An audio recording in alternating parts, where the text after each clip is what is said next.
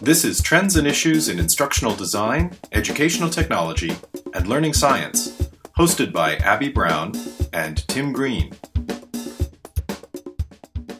Hi, this is Tim, and I'm here with Abby. Hi, this is Abby, and I'm here with Tim.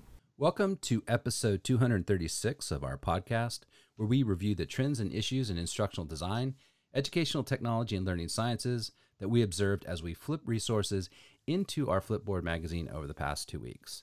In this episode, we have four trends we'll share, along with a recommended reading that goes with each of the four trends. We end the episode by peering into the crystal ball and making predictions about the trends we believe we'll observe in the upcoming two weeks. So, Abby, start us off by talking about our four trends and sharing our recommended readings.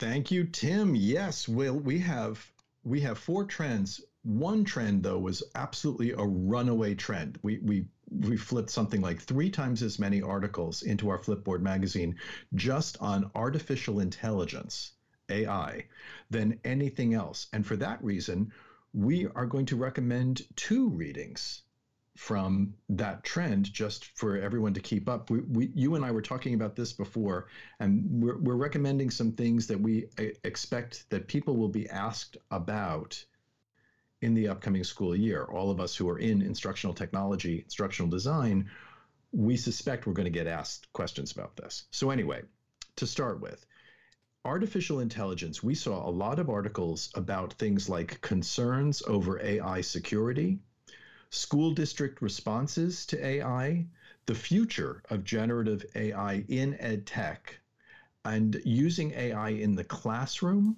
as well as using AI as a study tool. So, students using AI at home for uh, homework purposes. Our first recommended reading for AI is What is a corpus?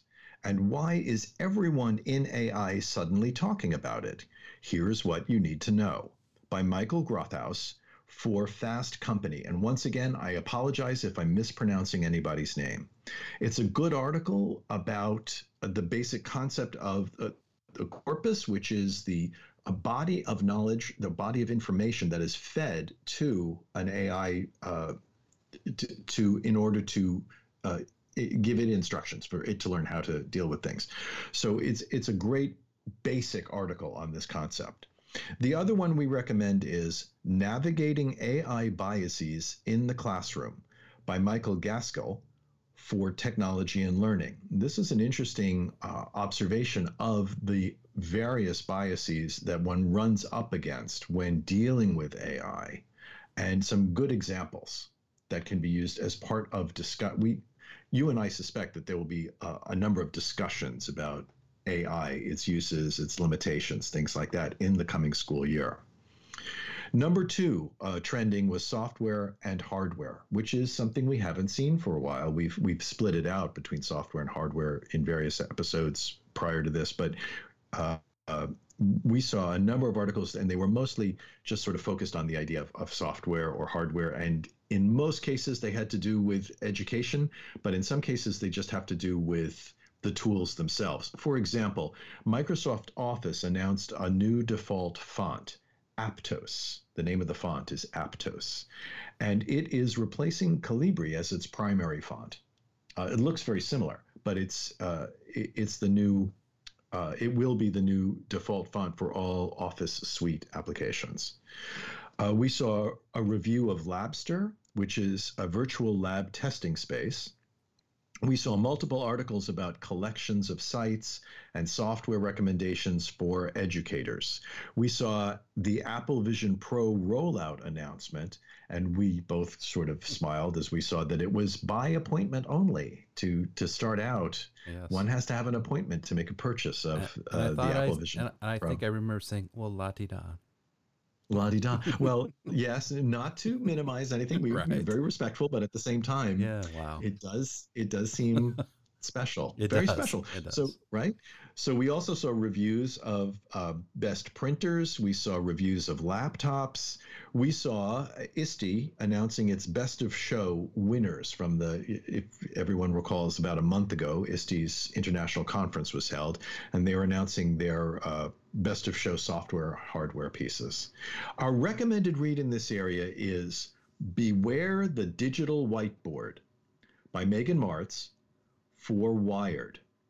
And a digital whiteboard is, uh, I mean, I think most of us have some sense of what that means. It's a place where you can put sort of post things and change things around, but they are sort of infinitely sized. And uh, the author of the article points out that this can be more of a distraction than it is a- actually helpful.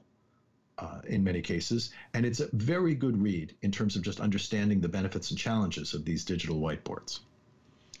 Number three, uh, the trend we're calling it officially, we're calling the trend social media, but really the trend was threads.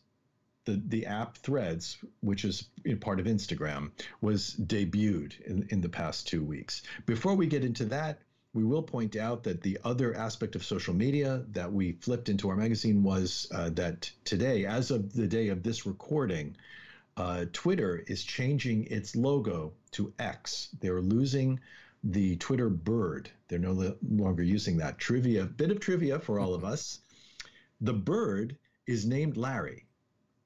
Just in case this is a you know, nice little piece of, of, of trivia here that, that the, the bird uh, logo, the bird itself was named Larry, but Larry is being um, traded off for an X logo. It was nice knowing you, Larry.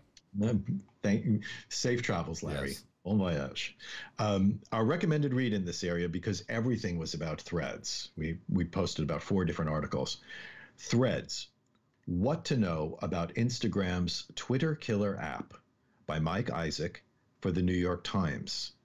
Uh, for anybody who is unfamiliar, Threads is the competitor to Twitter that has that Meta has put forward, and it's uh, completely associated with one's Instagram account. They're they're sort of linked, but it is an attempt to um, start a new social media situation that that emulates Twitter without all of the commercialization, I suppose.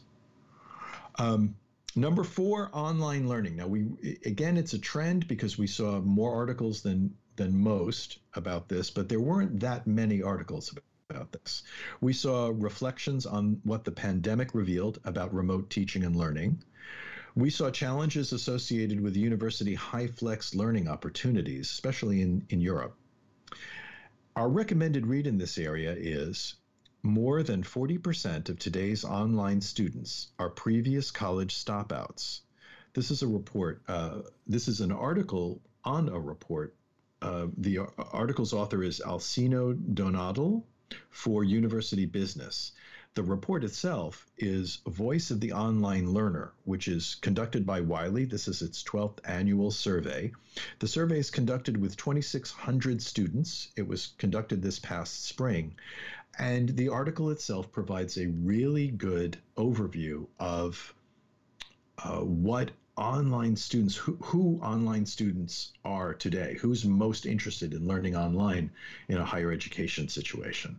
Um, so it, uh, it really does provide a nice sense based on 2,600 responses. Tim, those are our four uh, trends and our five recommended readings. Thank you, Abby. Now we turn our attention to peering into the crystal ball and uh, making predictions about the trends we'll believe we will see in the upcoming two weeks as we flip resources into our Flipboard magazine.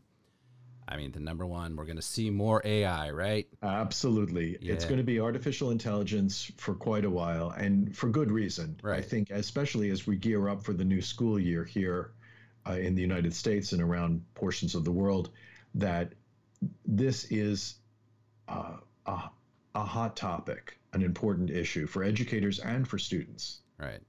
Um, security issues related to it. Yes. Uses of it, how, you know, all of those, uh, it, you know, all the issues related to kind of grappling with how we're going to use it in, yes. in an educational system that we're going to see more of that. But I think we're, you know, we were talking about this before too, Tim. We're going to see security issues in general. Oh, of course. You know, but the, but not just AI related. But we expect to see more about social media, more about right. things like, it, eh, well, plagiarism, dealing with plagiarism, uh, the security of data, things mm-hmm. like that. It's, it's going to be big. The other thing we think we're going to see is back to school reviews and previews because it is that time of year. We are what perhaps about eight weeks away from the beginning of the new school year for for K twelve districts. Um, and uh, that's always a time of year when we as educators are focused on uh, what's what's available to us as instructional tools for the upcoming year. Yes, it, I mean it is is that time of year. So if you're a teacher right now, don't you know don't get up all in your head that you only have a month or two left. But right, right. it is it is coming. So uh, back to school reviews and previews for sure. Well, that brings us to the conclusion of episode 236. We'd like to thank our followers and viewers of our Flipboard magazine and, of course, our podcast subscribers. You can listen to past episodes of our podcast and find the links to the recommended readings from this episode by visiting our website at trendsandissues.com. Our next episode will air August 10th. This podcast is produced by Professor Abby Brown at East Carolina University and Professor Tim Green at California State University, Fullerton. Copyright Abby Brown and Tim Green.